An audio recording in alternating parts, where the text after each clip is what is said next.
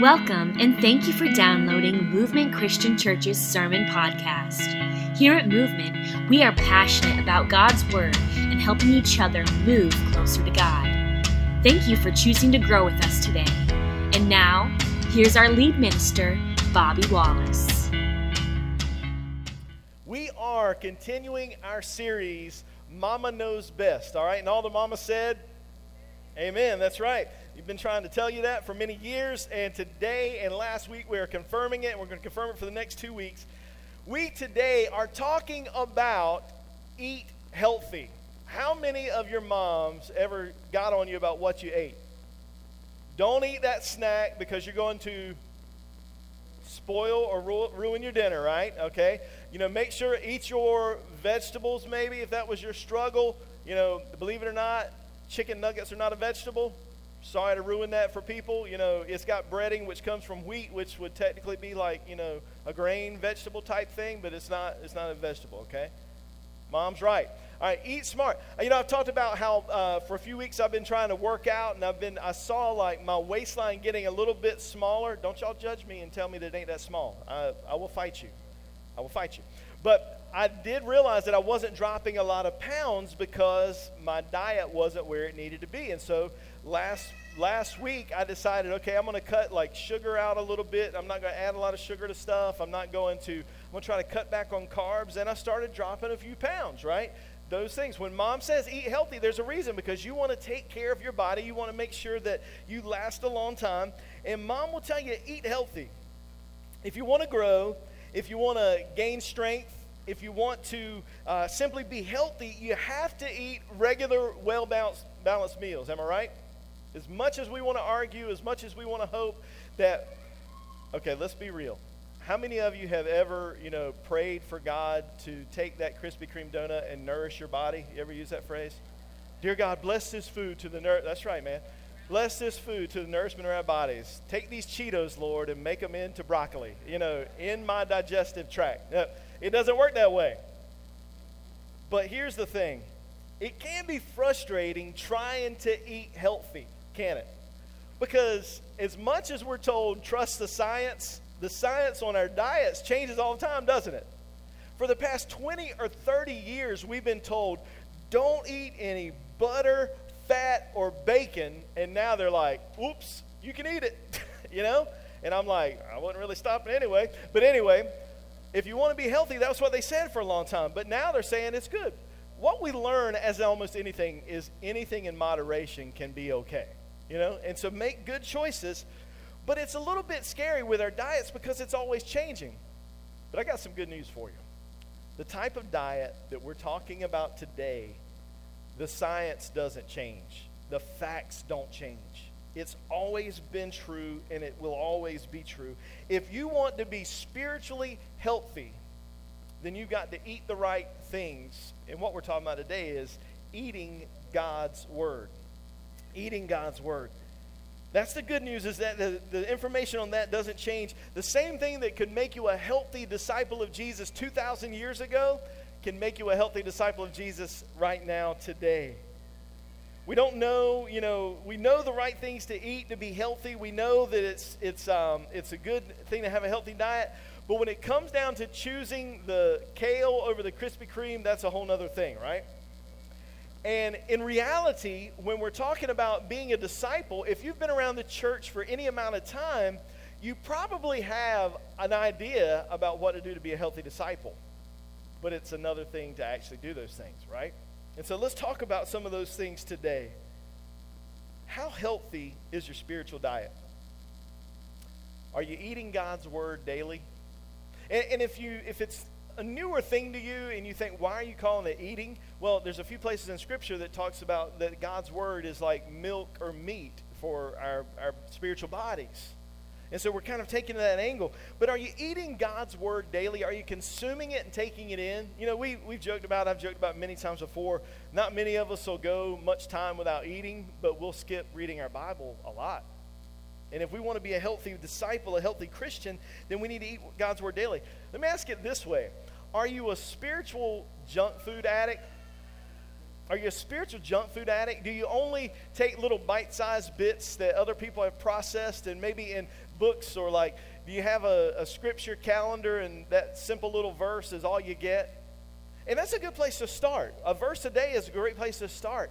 Maybe you got the Bible app and it sends you the verse of the day. That's a great thing, but it can't always be the only thing that sustains you. Are you a spiritual junk food addict? Or are you simply starving yourself? Are you going on a starvation diet with God's Word and you've not been reading it? Or let's be a little bit weird but a little bit honest. Are you a 5, 10, 15 year old, 20 year old baby bird who only gets what somebody else has regurgitated for you? I'm not getting on people who are new to this whole church thing too much. But for those of us who have been around for a little bit, if your spiritual food is only what you hear on a Sunday morning, or only what you hear on a connect group, a small group Bible study, if that's the only spiritual food you're getting, you're like a full grown baby bird that's not learning to eat for yourself. And so we've got to ask ourselves what kind of diet are we going to have as a disciple, as a Christian? We got to break the spiritual cycle of spiritual starvation or skipping the meat or spiritual junk food. So, how do we follow what mom's advice would be is to eat healthy, and God's advice is to eat healthy spiritually? Here's a few ideas I believe that'll help us dig deeper into God's Word. There are three rules that I want to give you for studying the Bible, and here they are right here context, context, context. The old saying about real estate was the main three rules about real estate are what? Location, location, location. And now it's just location don't matter. It's just going to be $30,000 over asking price. Just get used to it. That's, that's the rule now, I guess. But with understanding and studying Scripture, it, the first three things are context, context, context. And that's sort of a double meaning here. It's sort of as a joke for emphasis, but there's also some truth in it. The first thing is this there's a rule of context that I want to look at when we look at the next slide. Context in the verses. Context in the verses of the Bible you read. Now, we're going to get a little bit into some details here, but I want y'all to bear with me, okay? Because this is really important for us to get deeper in God's Word. If you want to understand the Bible, you have to look at the context of verses. There have been whole cults that have been started because people pick and choose a verse here or there. There have been whole religions that have been started because a little kernel of truth that people have pulled out. And so we've got to make sure that we look at more than just one verse or two verses if we're going to study God's Word. So we got to look at the context of the verses. There's an old joke, an old story that's told about a guy who was looking for guidance in his life. And he said, Well, I guess I'm going to turn to the Bible. And he picks up a Bible and he does the method that some people do where he just flips through the pages and he puts his finger down and he lands his finger on the passage of Scripture in the Gospels where it says that Judas was hanging himself. And he's like, Oh no! And so he's like, I'm not going to follow that advice. So he's flipping the pages again. I got to find something different. He puts his finger down and he lands on a verse that says, Go and do likewise. That's not a good method for finding out how to biblically live your life, is it? Just the hunt and peck method, or just flip it open and put your finger down. God can speak through that, but that's not the way that He intended for us to learn from His Word. Here's a good example from Scripture Philippians 4:13. Have you ever heard that verse? I can do all things through him or Christ who strengthens me, depending on which translation you're looking at. I can do all things through him who Christ who strengthens me. And many people have said, okay, well, I'm five foot four and I don't work out, but I believe through Christ I'm to be able to dunk a basketball on something more than a little Tikes goal, on a 10 foot goal. And literally, people have done that. They, they put it, you know, athletes will put it on their shoe on, uh, while they're playing a sporting event. But that's not what that verse is talking about. And here's a great example. That's chapter 4, verse 13. If you look at one verse ahead and read more than just that one verse, Paul says, I know how to be brought low, and I know how to abound in any and every circumstance. I have learned the secret of facing plenty and hunger, abundance and need. I can do all things through him who strengthens me. He's talking about learning to be content in every situation. Whether you got a lot of money or a little bit of money, when you don't know where your next meal is going to come or you got a feast. He's talking about it being content. And so the truth of this scripture is missed if we don't read the context of the verses around it. You see what I'm saying? We can totally take it and go a completely different direction. Now, in some ways, the verse is true almost in any context, but the first place it's true is in learning to be content in life, even when it doesn't go your way. I can do all things through Christ who strengthens me. And that's a whole lot more powerful than being able to dunk or catch a touchdown pass. That's a whole lot better than being able to pass a test without studying. you know, it's a whole lot better than what we make it. The next level of context is this chapters and books. Chapters and books. Sometimes you have to back out just a little bit further to get a good understanding of past the verses into the chapters around it and the books around it. A, a good example of this is Romans chapter 10, verse 9. It says, Because if you confess with your mouth that Jesus is Lord and believe in your heart that God raised him from the dead, you will be saved. This verse is absolutely true. But many times it's taken out of context, just that one verse is pulled out, and people try to say that's all you need to have a relationship with Jesus. But this verse doesn't mention anything about repentance. And I don't know anybody who would say that we can be saved without repenting of our sins. You know, we can't just go and do whatever we want and say, God, just accept me on my terms, not your terms. But it doesn't say that. And so we can't just read that one verse. It doesn't say anything about uh, being baptized into Christ to have our sins forgiven. It doesn't say anything about that. And so that one verse, if we just take it out of context, can kind of get us a little bit confused. But if you back out and you look at the chapter and the, the book of the Bible around it, you can learn a lot more about it. For instance, if you back out and get the rest of the chapter, you see that Paul is in chapter 10. He starts this idea. It says in verse 1 Brothers and sisters, my heart's desire and prayer to God for the Israelites is that they may be saved. He's taking a turn, and he spent the first part of Romans talking about how everybody's lost Jews, Gentiles, everybody's lost. But then through Jesus, everybody can be saved. But when he gets to chapter 10, he says, man, I wish it's my prayer to God that my Jewish brothers and sisters would stop rejecting Jesus. And so, if they reject Jesus as the Messiah, which they did over as a nation, as a whole, then they have to come to the idea of believing that Jesus is the Messiah. He is the one who that were promised for thousands of years. And so the first step is acknowledging that Jesus is the Messiah, confessing him as the Messiah and the Lord. So you get a better understanding of this particular verse. It's true, it's true every day of the week. But when he's talking and sharing this verse, he's primarily first talking about Jewish people who didn't believe Jesus was the Messiah. You see where I'm going with that? See, see how you understand and have a, a deeper understanding of that passage of Scripture? When we, when we back out and we look at the chapters around it, simply put, one verse can't be the basis for our theology, our understanding of God. It just is not healthy. We won't get a full picture. We have to be able to back out there. Go in the next level of context is, is right here the Bible as a whole. You kind of, you're zoomed in, you zoom out, you zoom out to the big picture. The Bible as a whole is your next level of understanding what you need to do on anything that you really are studying in Scripture is look and see what the Bible says as a whole about that topic or about that subject.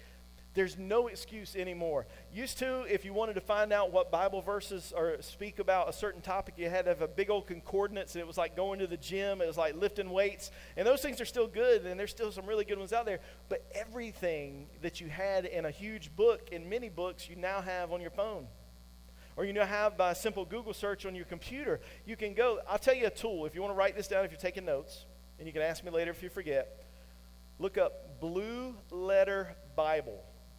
It's a website, it's an app. You can find it anywhere like that on your phone, you can find it on the web. Blue Letter Bible. And there's some really cool tools. Even just a Bible search, it's great for that, but then you can go even deeper. And if you ever want to know more, I can try to help you walk through it. It's a really cool tool. You can find in a matter of moments anything, any verse that the Bible speaks about a certain topic.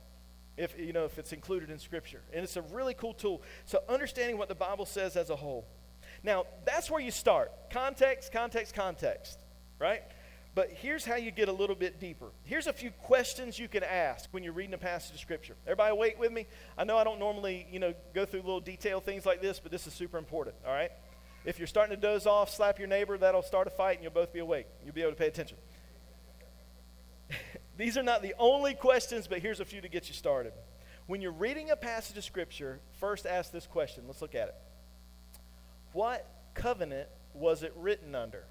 Now, if you've never heard that word or never heard it in these terms, you ever heard the word testament, Old and New Testament? That word is interchangeable. Old covenant, New covenant, Old Testament, New Testament. That's the question that you ask. And you may say, well, why is that important? Here's why it's important. Because depending on how God was relating to people at a particular time that it's written or spoken, determines how we can relate to it. All right? For example, there are really three ways that you can sort of look at. There's pre covenant, like in Genesis and early part of Genesis, there's no covenant between God and man. It was not, the old covenant wasn't given yet. The law wasn't given until uh, it was recorded in Exodus. And so then you have the old covenant, the Old Testament. And then after Jesus comes along and the church begins, you have the new covenant or the New Testament. And we need to learn that there are different ways that God relates to people in all those things. Now, we ultimately learn it was by faith, but there's different ways he relates. Jeremiah 29 11 is a good passage. How many of you ever heard that verse? If you don't know the verse by, by the name of it, uh, the, the reference, you may know what it says. Um, for I know the plans I have for you plans to prosper you and not to harm you, plans to give you a hope and a future. And a lot of people quote that. And it's a good verse. It's true. Like we said earlier, it's a true verse. It's in the Bible. It's true. It's God's word. But many people will quote that verse when they're they're filling out their lottery numbers. you know? They'll say, God, give me money, you know, help that job come through. I need it right. It's my money. I need it right now, like J.G. Wentworth. Boom. Thank you, Jesus. You know, and they read that verse and they apply it like that.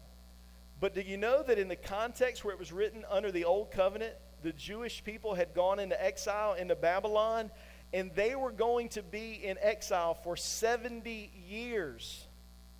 And so, what he's telling them in this passage, Jeremiah 29 11, he's saying, I've got plans to prosper you and not to harm you, but it's not going to be in the way that you think.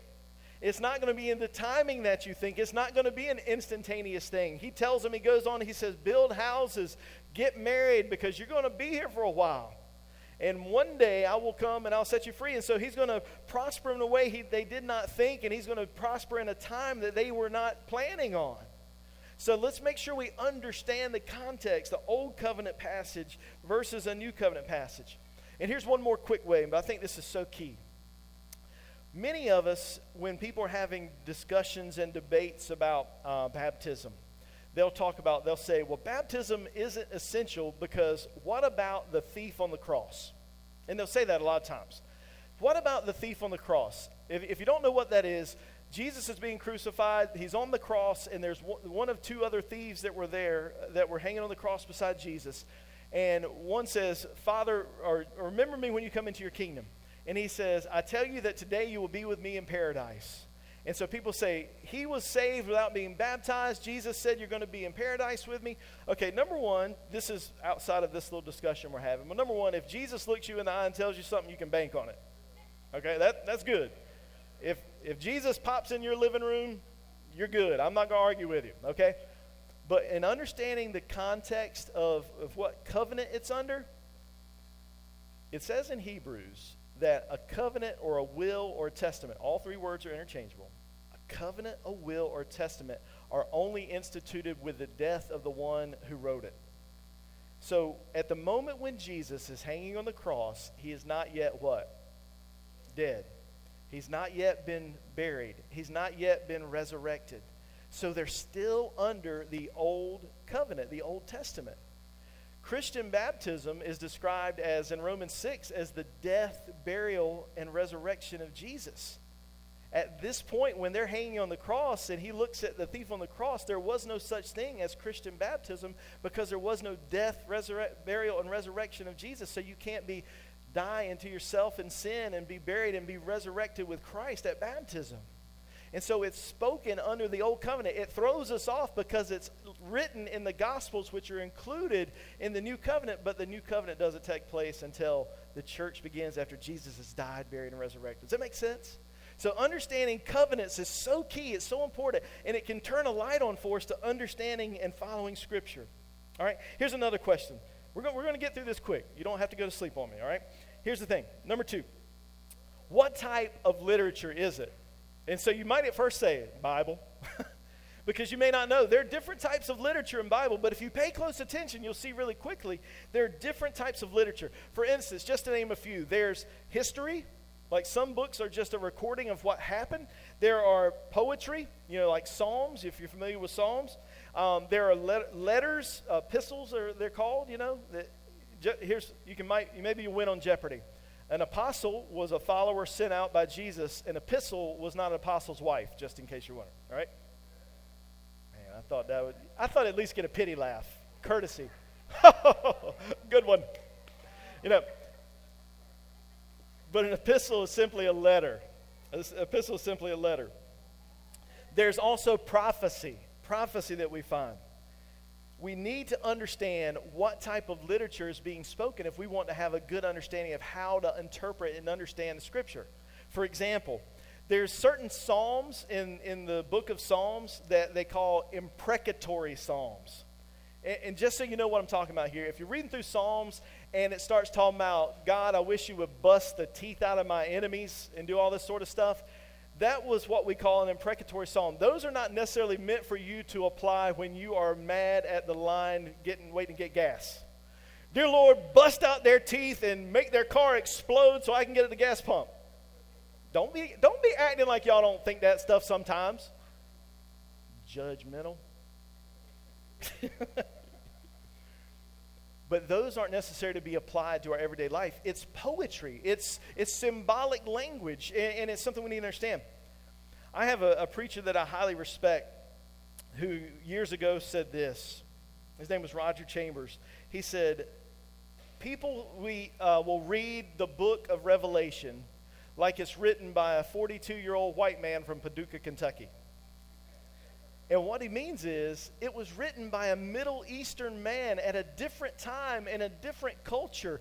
And when he wrote the book of Revelation, as God inspired it, they used phrases and idioms that we don't necessarily understand. And so we cannot, in our time, in our culture, read it exactly the way we understand it, expect to understand it. Now, Revelation's a whole other thing. It's, it's difficult to understand on any level. And people have all types of ideas, but you can't sit there and read it literally in most places in Revelation like you would, say, Ephesians. Does that make sense? All right, let's keep going. Number three, here's the third question Who is the author or who is speaking in the passage that's being written and written down in Scripture? Here's a good example of this. You can open the Bible and just start reading, and you might land on a passage where Satan himself is speaking. So you see how it's dangerous to make sure that, you know, that don't just assume that it's God and don't just assume that because it's written in the Bible that it's a true statement because it could be Satan deceiving someone and they're just recording the story like in Genesis. So you have to see who's speaking or you can ask who the author is who's writing this passage. Now ultimately God's the author, right? But he did use human beings to write these things down. And that helps you understand if it's an Old Testament passage, a New Testament passage, that type of thing. Another example of this to make sure you know who's speaking is in the book of Job. You ever read the book of Job? It's a long one, but there's different times when Job's friends and even his wife say, You just need to curse God and die. Is that godly wisdom? No. It's somebody who's got an ungodly mindset, and you have to understand who's speaking if you want to understand the truth of Scripture we don't want to do that and expect God to bless us, curse God and die. That's, that's not what we want to do. So know who is speaking or who the author is. Here's the fourth question Who is it written to and for? Ask that question as you're reading a passage of Scripture. Is it written, for example, like in Romans 10 9 and 10, is it written speaking about the Jewish people who need to believe that Jesus is the Messiah? Did you know that the Gospels were written with different audiences in mind? Matthew, for example, is a very Jewish gospel. When Matthew first put, you know, whatever pen to scroll or parchment, he had a Jewish audience in mind first and foremost. That's good we read it, but he used figures of speech and he talked about prophecy that only they would be familiar with, that Gentiles wouldn't really have a good understanding of. And so he says the Gospels are written, we understand the Gospels are written to different people groups. And it's good for us to understand that. Uh, we mentioned Romans chapter 10 and understand it was written about the Jews, people that have rejected the Messiah, and they needed to believe in the Messiah before they could have a relationship with Jesus. But then you take those last two questions who it's written to, who it's written for, and who was the author who was speaking, and you kind of tie them together with one follow up question What was the original meaning? Okay? Now, here's why it's important because we can't read a passage of Scripture and have a totally different meaning than what was originally meant by the author and who it was for. We want to do our best to be faithful and true to the scripture. 2 Peter chapter 1 verse 20 and 21 explains that a little bit better. It says, "Knowing this first of all, that no prophecy of scripture comes from someone's own interpretation, for no prophecy was ever produced by the will of man, but men spoke from God as they were carried along by the Holy Spirit." And so there's a, a way that we can understand this is that people didn't get to in, interject or inject their interpretation. When, when Paul wrote Scripture, he was doing what God was telling him to do. And ultimately, I believe you can understand that on the other side of the coin, when those first, when the church at Ephesus was reading the Scripture, it wasn't their job to say, well, this is going to be my interpretation. You can have your interpretation, and you can have your interpretation. It says it was given by God through the Holy Spirit not by the will of man, but men who spoke from God as they were carried along by the Holy Spirit. I'll tell you this if you're having a discussion, or hopefully not an argument, but maybe even argument about Scripture and understanding Scripture, you know what the best way to kill a good biblical discussion is? To say these words. Well, that's just your interpretation. That will kill a good biblical discussion because we need to understand that in almost every passage of Scripture, there's really only one interpretation. There's one thing that God intended for us to understand. Now, here's something I do want you to hear. If, if you tuned out, tune back in. Listen to this. There can be many applications to Scripture, but one interpretation. There can be many applications, ways you take that Scripture and apply it in your everyday life. There can be many versions of that sometimes, but there is normally only one interpretation of Scripture. So, as best we can, if we're talking with somebody and we've got a difference of opinions, let's do our best to study Scripture to come to an understanding in unity based on God's Word as best we can. That should be our goal to be united in love and in the truth of the Word of God. That's what we need to try to do. So, there's some intellectual things that I wanted to give you that are helps for, for drinking the milk of the Word and eating the meat of the Word. But it's not simply a textbook, is it? It's not simply a textbook. I can give you these tools. You can know these tools. You might have been employing these tools for years upon years upon years, and you still have a hard time reading God's Word. You know, it's a struggle for all of us. It's not a textbook. So, before we wrap up today, I want to think about this. How do we develop a love for God's Word? How do we develop a love for God's Word? Because your life in Christ will never get any better, never get any stronger if the Word of God is neglected in your life. So, how do you develop a love for God's Word that just sends you seeking after it and diving into it and digging into it like somebody looking for treasure? And some of you are like, I don't believe that's possible. Just being honest. Some of you feel that way. I just think the Bible's boring. And one thing I can say, even though I struggle sometimes, one thing I can say beyond a shadow of a doubt is if anybody says that the Bible as a whole is boring, they haven't read it. They have not read it. I mean, there's, there's stuff in there that will make Jerry Springer blush. You remember Jerry Springer? You know? Dr. Phil, maybe that's a little more current. You know, there are things that will make them be like, no, we can't have that on our show. We got a little bit of class, you know? It is not a boring book if you dig down and you read in it, and it will change your life from the inside out. But that's the key. How do we get that love that consumes us? The truth is this you won't hunger for the word as long as it's a task or a chore. You won't develop a hunger for the Word of God as long as it's a task or it's a chore that you have to do. Or I got to check off my box. Yep, read my Bible today. Because you can read, I mean, volumes of Scripture and never let it get here. So you've got to make sure that you understand that it's not a task or a chore. Reading the Word of God has to come from a love for God's truth. And here's where I believe it makes a switch for us. Love for God's Word comes from putting it into practice and seeing God prove it true.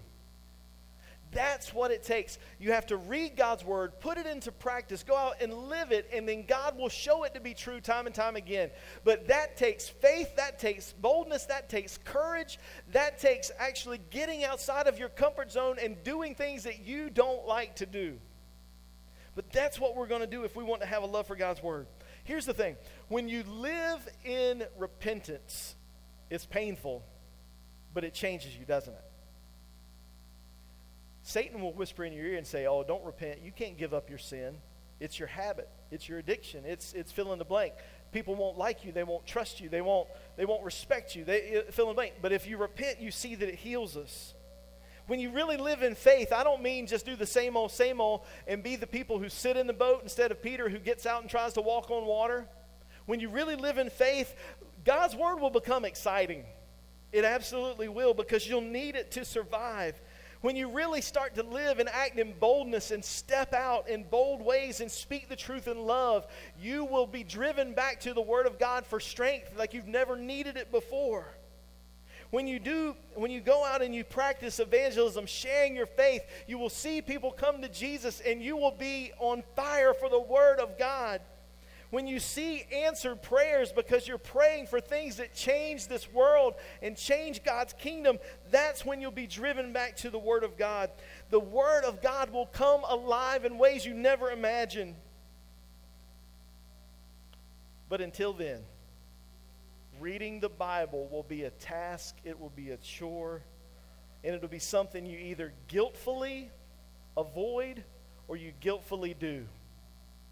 And maybe if that's what you feel like reading the Bible, your challenge today is to stop messing around. Stop messing around and really devote some time and energy to God's Word. One of the things I love that Maddie's grandfather, I've said it before, one of the things that Maddie's grandfather, who went to be with Jesus not too long ago, he said was, I have four more hours in my day than most people. And when you first hear that, you're like, what in the world are you talking about? You're crazy. He says, I don't have a television. Most people spend at least four hours a day with watching television or on their phone or on their, you know, on their computer, on the internet. We waste time and we say we don't have it, but we do. But if you go through life not really digging into God's Word, you'll be missing out on the greatest blessing and opportunity and treasure in your entire life. You, when you start to live the Word of God, you'll see it proven true, and it will come alive in you, and it will become that fire that's shut up in your bones that you cannot keep it in anymore. Do you want that? Be careful, it's going to cost you. But what you give up will pale in comparison to what you gain. You'll gain the pleasure of standing on the day of judgment and seeing people who you helped lead to Jesus who will hear the words, Well done, my good and faithful servant. And importantly, you will hear it about yourself.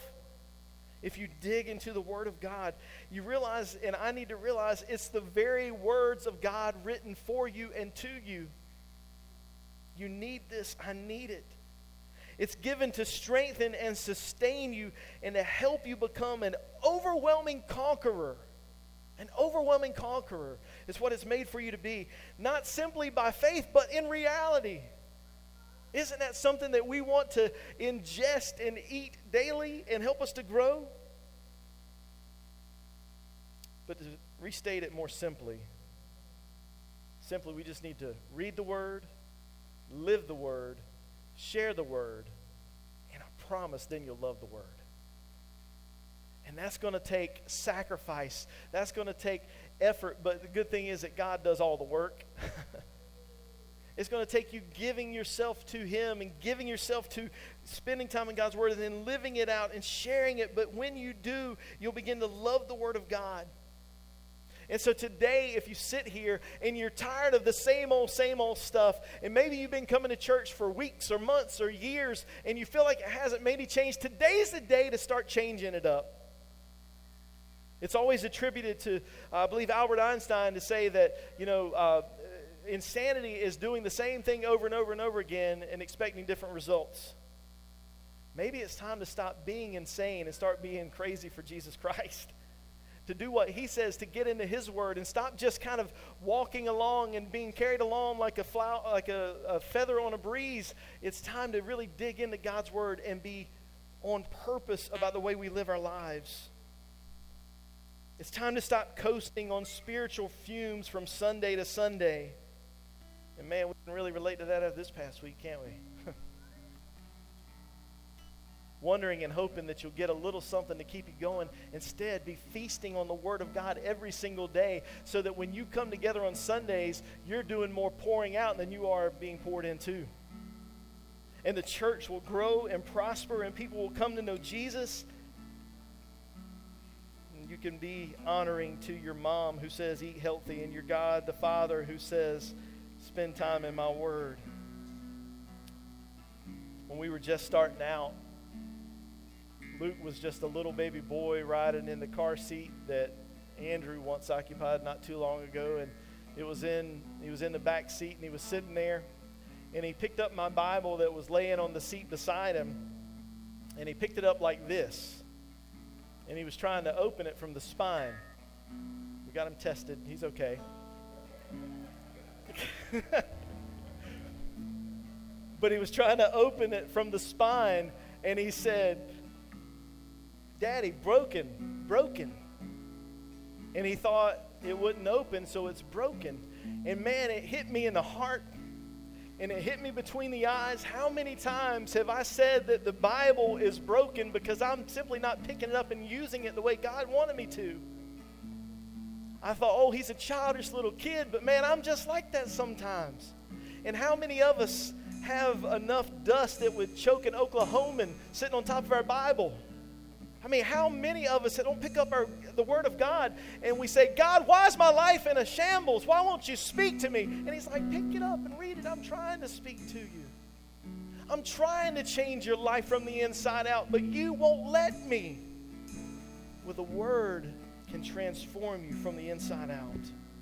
It's time to pick up your Bible and not just simply nibble, but to feast. Go on our church app and you go under the messages tab, or you go on our church website, movementchristianchurch.com, and go under the same tab, messages, you'll find a link to a 30 day Bible reading plan. If you like paper and want it printed out for you already, right by the communion elements, there's some papers back there.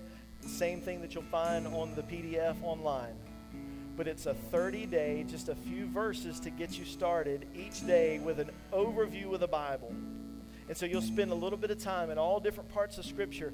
And so here's my challenge for all of us today is to get deeper in the Word. Because no matter how far deep down you think you are, you can always go a little bit deeper. And no matter how many times you've read one passage of Scripture, you can read it and you can understand a deeper level of what God is trying to say to you. And you'll be able to apply it in ways that maybe you never have before get into God's Word, and He will not only change you, He'll change everybody around you as the Holy Spirit works in their lives. God works through His Word. When we ingest it and we live it and we share it, we'll love it, and everybody will be better for it. Today, start something new or renew your commitment to being deeper in God's Word if you've already been in God's Word. But let's feast rather than starve. Let's pray. God, Give us a hunger for your word. Help us to live it and help us to see how you show up. You've always been there, you've always been faithful. Just help our eyes to be open and help us to be changed from the inside out so it overflows into the people around us. Because, God, you are good and this word, the world needs your truth. Help us to live it and carry it and let it be that fire that we cannot keep in. We love you, Father. We pray these things in Jesus' name. Let's. Thank you for listening to Movement Christian Church's Sermon Podcast. Want to learn more about us? You can do that by visiting our website at movementchristianchurch.com or on our app available on iOS and Android devices under Movement NC.